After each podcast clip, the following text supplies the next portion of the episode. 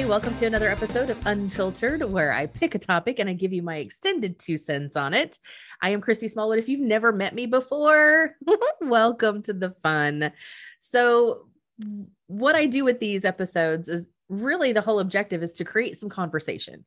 I am giving you my opinion. My opinion is based on a lot of things, a lot of variables, my experience in life, my worldview, my belief set my learnings, like my knowledge, not just my experience, my understanding of what that experience has taught me. Like this subject, for example, is piss poor leadership. And when I say piss poor leadership, because I have been under some leaders who have just done an absolute horrible job. Now, let me just rewind for a second and start with leadership is a hard role for anybody it, there are people out there who have natural leadership tendencies and ten, and skills. Um, but leadership can be taught. I don't care who you are. If you want to get better at leading a team of people leading a group of people whatever you want to call that little tribe of people that all of those skill sets are very trainable. Some of us do come by it naturally but i i have natural leadership ability. However, I'm always in leadership training for myself. I train other leaders, I get trained because it is such an important role for ev- everything that's happening out there. All the way from the head of the United States, the president of the United States, all the way down to you being a parent. Leadership skills matter. Now, when you have piss poor leadership, everything like shit hits the fan all the time. Chaos ensues, and it's not good for anybody when your leader up front doesn't give a shit about being an actual leader. So, to me, what does piss poor leadership mean? One, you're not actually taking responsibility for what's happening. Like you you would prefer to blame other people. You just want credit for all the good stuff, but you won't take responsibility for when it goes bad part of the thing about being a good leader is that you're not actually even taking credit. Your team gets the credit for doing the work, for making it great. All you've done is provide the environment in which they can thrive. That's that's a job that as a good leader you should be doing. If you're not providing that environment, your people are going to be causing their own chaos and then you want to blame them for causing some chaos. That's on you. That's not them the other thing about piss poor leadership is that nobody really wants to work with you. Nobody wants to come be a part of what you've got going on because your attitude may suck. If you show up to the job every day going, oh, can't believe I got to do this again. And it's having all this level of frustration and negative energy that does nobody any good. So check yourself and not just like, yeah, of course I have a good attitude. Check your face too. You might want to remind your face that you're having a good day because some of us, like me, have a resting bitch face that can be misinterpreted all the time. So you need to tell your face that you're actually in a good mood so that other people won't misinterpret that that may be around you. Now, the beautiful thing for me working at home is that I don't have to all the time. But when I'm doing these videos, I have certain little tricks that I do to make sure that you don't actually experience my resting bitch face. You can clearly see that I'm in a I'm in a good mood. My energy's pretty good today.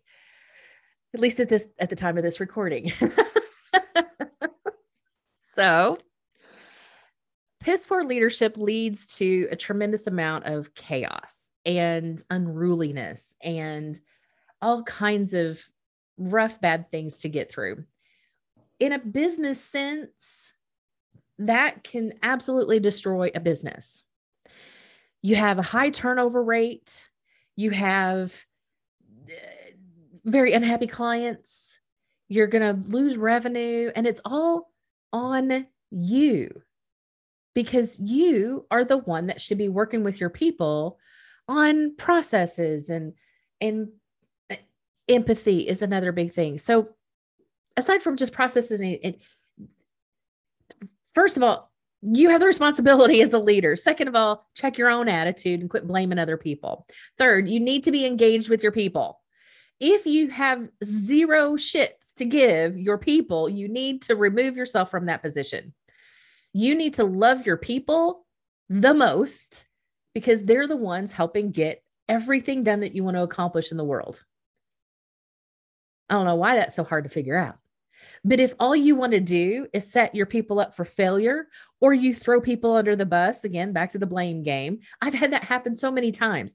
And on committees, I'm not talking just in your business sense.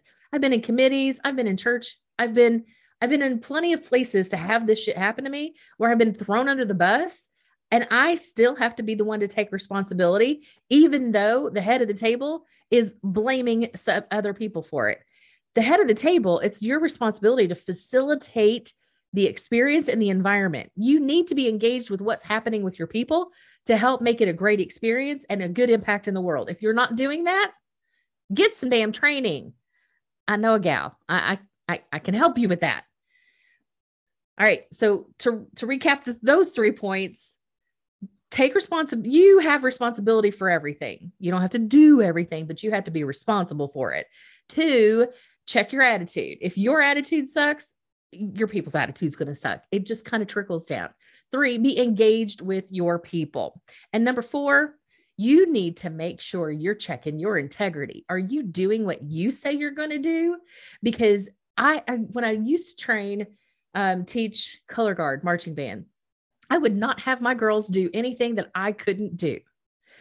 If I I there would be no way because first of all, I have to be able to teach them how to do it. And I'm kind of still the same way with my own team. If it's something that I can't do or at least have a working knowledge of, I'm not going to expect you to do it. Now, same time though, I am bringing on people who are way better at that than I am. I don't I don't need to be the best one at the table. I, but I need to know a working knowledge of what frustrates you about this. How does that work? So that you feel like you can come to me with those things and I'm turning around and empowering you to be your best self in that thing. That's my job as a leader. But if I don't do what I say I'm going to do and commit to getting you what you need and I fall flat, I, I just I just talked to a friend who they took a couple of days off on their PTO and it didn't reflect on their pay. And the company's not going to fix it. What the fuck? I know another company who is purposely putting themselves in a failure situation, but not telling their people. And so on the ins, like on the outside, it's just crazy. There's so many things that happen, and it's a leadership issue. Leadership. Because if your if your integrity sucks, you make really sucky decisions. And that is going to have a, a serious impact for everybody down the line. So, piss poor leadership is, is deficient in taking responsibility, having a high level of integrity, being engaged with your people. And engaged means actually giving a shit about them, uh, otherwise known as having some empathy nowadays. And then also having a good attitude. These are some things that are base level important to being a good leader. And that is stuff that honestly doesn't come natural. You need to work on it. It hadn't come natural for me. I've worked on it. I'm still not perfect. I know where my flaws are. I also have accountability partner that helps me get better with that. That's my con my whole spiel for the day for the moment on piss poor leadership. Ideally, I would do another one of these where I say great leadership. Like there's some great examples of leadership out there as well. Those are the people I want to learn from. I don't want to work with the people who are piss poor leaders. And I tend to avoid them, even in a public room. I don't give you my time of day because I don't trust you. I know who not to trust. We're going to leave it at that. That's my two cents, a little extended on this episode of Unfiltered about piss poor leadership. Stay tuned for the next one.